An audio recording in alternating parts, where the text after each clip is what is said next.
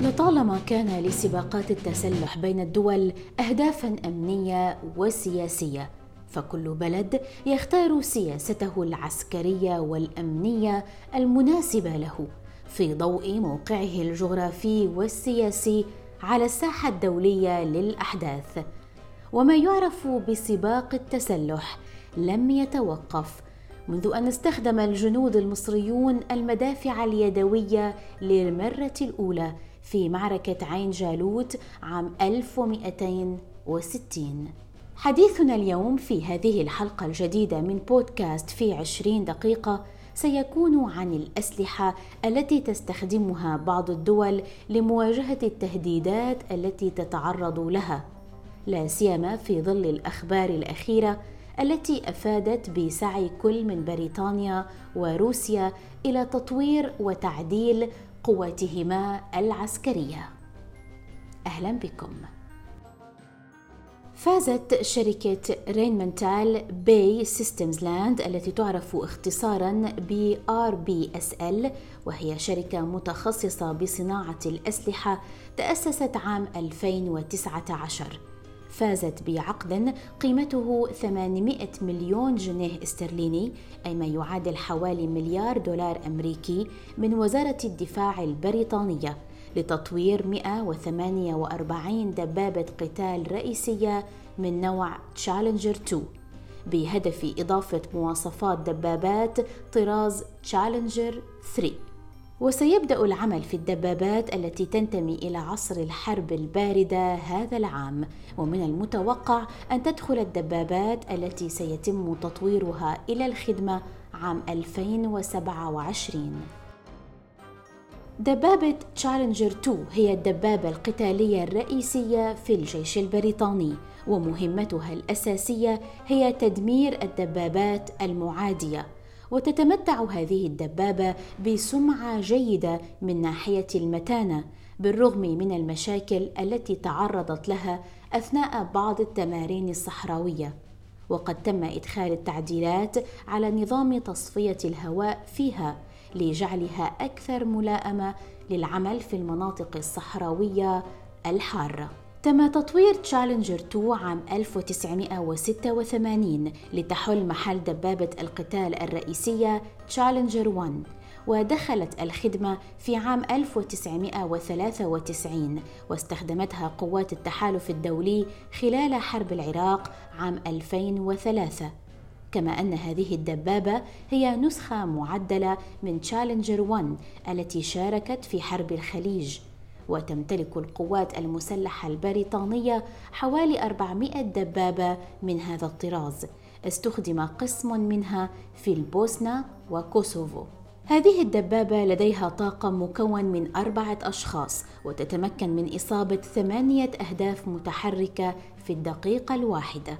وتتميز بنظام إلكتروني للتحكم بالنار. سلاحها الأساسي هو مدفع من عيار 120 ملم بإمكانه إطلاق قذائف اليورانيوم الناضب. كما تستخدم دبابة تشالنجر 2 قذائف تخترق الدروع وقذائف أخرى شديدة الانفجار. والدبابة مزودة بمدفعين رشاشين أحدهما للدفاع الجوي والآخر لمهاجمة القوات البرية المعادية. وتتميز الدبابة إضافة لدرعها المتطور بقمرة قيادة مضادة للهجمات النووية والكيماوية والجرثومية. ويتمتع طاقم دبابة تشالنجر 2 بحجرة قيادة مكيفة الهواء منفصلة عن العتاد الذي تحمله الدبابة وذلك لزيادة الأمان. كما يبلغ معدل سرعة الدبابة 40 كيلومترا في الساعة.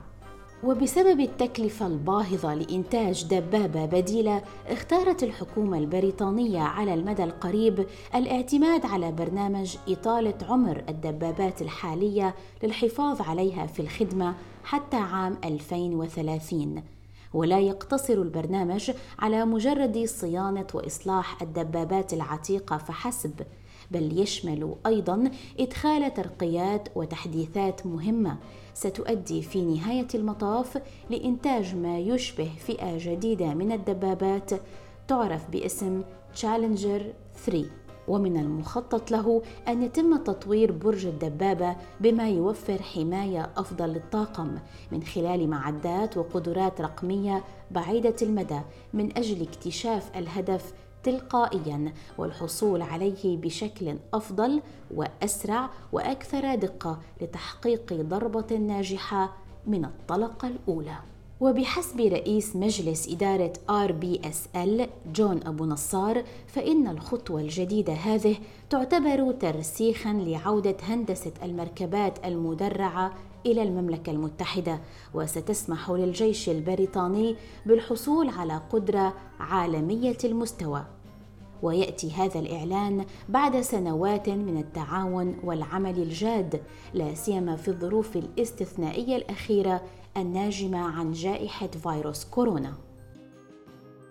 في شهر آذار مارس الماضي قامت الحكومة البريطانية بمراجعة شاملة للأمن والسياسة الخارجية للمملكة.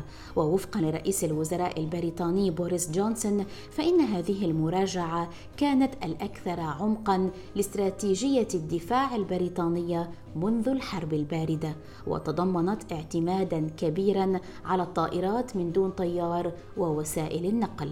وذكرت صحيفة التلغراف حينها أن بريطانيا تعتزم رصد أكثر من 80 مليار جنيه استرليني أي ما يعادل 111 مليار دولار لتحديث قواتها المسلحة خلال السنوات الأربع المقبلة. مضيفة أن حجم الأموال المخصصة لهذه الأغراض قد يصل خلال عشرة سنوات إلى حوالي 200 مليار جنيه استرليني أي حوالي 278 مليار دولار. وأشارت الصحيفة إلى أنه ضمن المسعى للتكيف مع ظروف الحرب الحديثة تخطط المملكة المتحدة لتحسين الأسلحة المتوفرة لديها ولا سيما لتحديث الدبابة الرئيسية للقوات البرية تشالنجر 2 بالإضافة إلى ذلك تعتزم لندن إنهاء حقبة خفض ترسانتها من الرؤوس النووية والانتقال إلى زيادة عددها بسبب مخاوف من زيادة ترسانة الصين النووية. ووفقا لصحيفة التلغراف فإن بريطانيا تمتلك حاليا ما يقرب من 180 رأسا نوويا. إلى ذلك فإن بريطانيا التزمت بشراء 48 مقاتلة أمريكية من طراز F-35 مقابل حوالي 9 مليار جنيه استرليني أي ما يعادل 12 مليار دولار بحلول نهاية عام 2025 ولا تزال المملكة المتحدة تسعى للاستثمار في تطوير طائرة تمبست وهي مقاتلة أوروبية متعددة الأغراض من الجيل السادس. وتبدي الحكومة البريطانية استعدادها أيضا للنظر في الحصول على ما يعرف بالدرونات الانتحارية في ظل القلق الذي تشعر به قيادة البلاد إزاء وجود هذا النوع من الأسلحة في عدد من الدول بما فيها روسيا وإيران. وبعد البريكزيت أعلن رئيس الوزراء البريطاني بوريس جونسون عن مفهوم بريطانيا العالمية كنموذج جديد لوضع البلاد على الساحة الدولية بعد الانسحاب من الاتحاد الأوروبي. ووفقا لهذا المفهوم ستولي المملكة المتحدة مزيدا من الاهتمام لمنطقة المحيطين الهندي والهادئ بالإضافة إلى المزيد من الاهتمام بقضايا الأمن السبراني والاستعداد لمواجهة هجينة مع العدو. وإلى روسيا حيث يعمل جيشها على إنشاء مركبات قتالية أرضية ثقيلة ومتوسطة ذاتية القيادة بهدف إنشاء وحدات متقدمة من القوات البرية. وفق ما كشف القائد العام للقوات البرية الروسية الجنرال أوليغ ساليوكوف في مقابلة مع صحيفة كراسنايا زفيزدا. كما يعمل الجيش الروسي على إعادة العمل بمركبة ترمينيتر القتالية التي تدعم الدبابات وتسمى الروبوت القاتل. وكانت مركبة ترمينيتر قد فشلت بشكل كبير خلال تجربتها في سوريا مما اضطر روسيا لإيقاف استخدامها لأنها بحسب بعض التقارير لم تستطع التحرك بالمسافة المتوقعة بعيدا عن القائد المتحكم بها كما أنها فشلت في إطلاق النار خلال الحركة لكن الجيش الروسي يسعى لإجراء تعديلات على المركبة الروبوتية بهدف إعادة استخدامها في ساحات القتال. وعلى الرغم من وصفها بأنها مركبة روبوتية إلا أن ترمينيتر ليست ذاتية القيادة تماما إذ يتم التحكم فيها عن بعد بواسطة مشغل. ويمكن لمركبة ترمينيتر المناورة حول العوائق عند التحرك على طول المسارات المبرمجة مسبقا. كما أشارت بعض المصادر إلى أنها قادرة على اكتشاف وتحديد وحتى الاشتباك مع قوات العدو دون توجيه بشري يدوي. وتقوم روسيا بتطوير دبابة ترمينيتر التي تبلغ سعتها 12 طنا. كمنصة قتالية متعددة الأدوار يتم التحكم فيها عن بعد. لا سيما أن محرك الديزل الخاص بها يسمح لها بالتسارع إلى 35 كيلومتر في الساعة على الطرق المعبدة وما يصل إلى 24 كيلومتر في الساعة على الطرق الوعرة. وتأتي ترمينيتر مدرعة بألواح فولاذية تساعد في حمايتها من شظايا القذائف وكذلك الأسلحة الصغيرة ولكنها لا تزال عرضة للأسلحة الثقيلة. لا سيما قذائف آر بي جي وحتى المدافع الرشاشة الثقيلة وكذلك العبوات الناسفة. يقول أحمد سلامة في برنامجه على يوتيوب زي الكتاب ما بيقول إن سباق التسليح بين الدول مستمر منذ الحروب الأولى التي خاضها البشر حين لم يكن مفهوم الدولة قد تبلور حتى. من قديم الأزل والإنسان بيحاول يطور أجهزة وأدوات تساعده في الصيد ويحمي بها نفسه ضد هجوم الحيوانات وبعديها استخدم الأسلحة دي ضد أبناء جنسه. اللي هم البشر يعني من أول الرماح مرورا بالنبلة والسهام والخناجر والسيوف والقوس وبعد كده مدافع اليد اللي كان أول ناس استخدموها هم الجنود المصريين في معركة عين جالوت سنة 1260 لحد ما جينا للصواريخ والغواصات والقذائف والبنادق والرشاشات والسفن الحربية وصولا بالحرب العالمية الأولى واللي بريطانيا استخدمت فيها الدبابات لأول مرة. وبعدها بقى فيه الأسلحة النووية والبيولوجية وحاجات تانية كتير. سباق التسليح بين الدول من زمان لحد دلوقتي وهو ضرب نار صديقي. المستجدات العسكرية التي تكلمنا عنها منذ قليل والتي تم الإعلان عنها في كل من بريطانيا وروسيا لا تلغي حقيقة تقدم الولايات المتحدة في مجال التسليح وتصدير الأسلحة.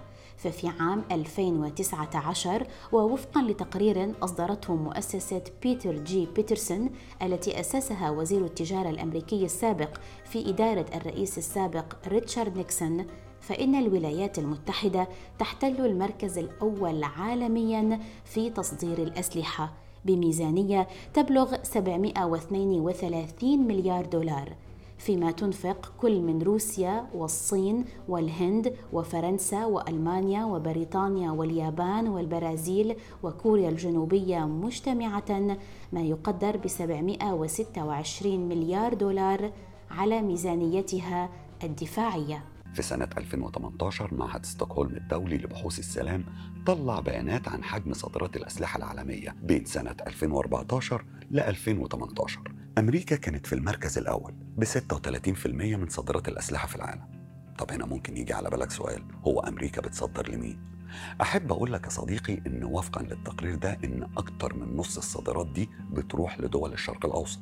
وده ممكن يجاوب لك على سؤال هو ليه المنطقة بتاعتنا بيحصل فيها كل النزاعات دي؟ وليه في إرهاب وفصائل متحاربة وصراعات؟ خاصة لو عرفت إن منحنى صادرات السلاح للشرق الأوسط وإفريقيا في ازدياد من 2011 المهم المركز الثاني في التصدير الأسلحة كان روسيا 21% بعدها فرنسا ب 7% ثم ألمانيا ب 6% ثم الصين 5% وبريطانيا ب 3% يعني عندك أمريكا وروسيا وفرنسا وألمانيا والصين عندهم حوالي 75% من جميع صادرات الأسلحة في العالم. وبالتالي الدول دي هي اللي متحكمة في خريطة الأسلحة تروح فين والمين ويعمل بيها إيه. مشروعية التسليح وأحقية الدول في تكبير وتعديل وتطوير ترسانتها العسكرية يبقى موضوعا جدليا وقابلا للنقاش في الأوساط الفكرية والأكاديمية والإعلامية. لكن الأستاذ أحمد سلامة يلفت النظر إلى خطوره دخول الجماعات الإرهابية على خط التسليح. التدعيم بصفقات السلاح كجزء من ترسانتك العسكرية أمر ممكن يكون عادي جدا ومشروع لكن دخول الجماعات الإرهابية في خريطة التسليح دي هو اللي أمر خطير. وفي السنين الأخيرة الجماعات الإرهابية بقت عنصر أساسي في خريطة توزيع السلاح في العالم كله. استخدمت بريطانيا الدبابات في القتال لأول مرة في معركة فليغ كورسوليت في الخامس عشر من أيلول سبتمبر عام 1916 حتى أن اسم الدبابة أو كما تسمى باللغة الإنجليزية tank جاء من محاولات بريطانيا لضمان سرية أسلحتها الجديدة وذلك بإخفائها تحت ستار من خزانات المياه أو water tanks وحتى بداية الحرب العالمية الأولى لم يكن مفهوم الدبابة أمرا شائعا فهي عبارة عن مركبة سيارة تزود الجنود بالحماية المتنقلة والقوة النارية.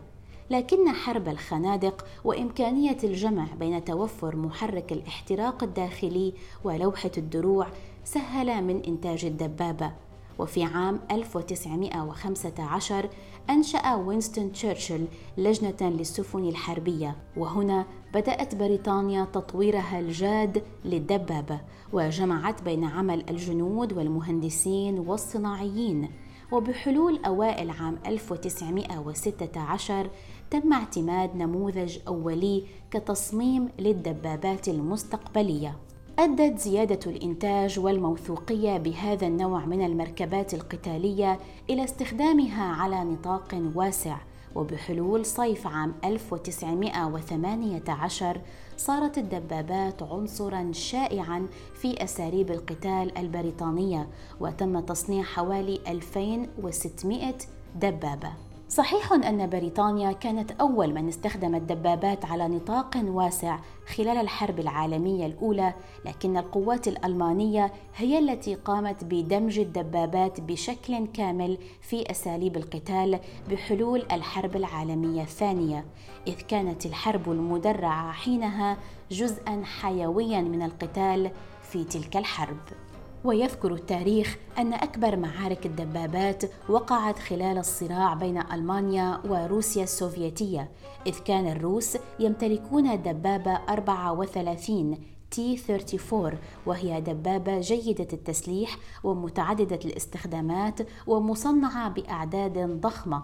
الأمر الذي لعب دورا رئيسيا في قلب المعادلة العسكرية على الجبهة الشرقية لصالح روسيا السوفيتية. وفيما يجادل البعض بأن الأسلحة تجعل العالم أكثر امانا.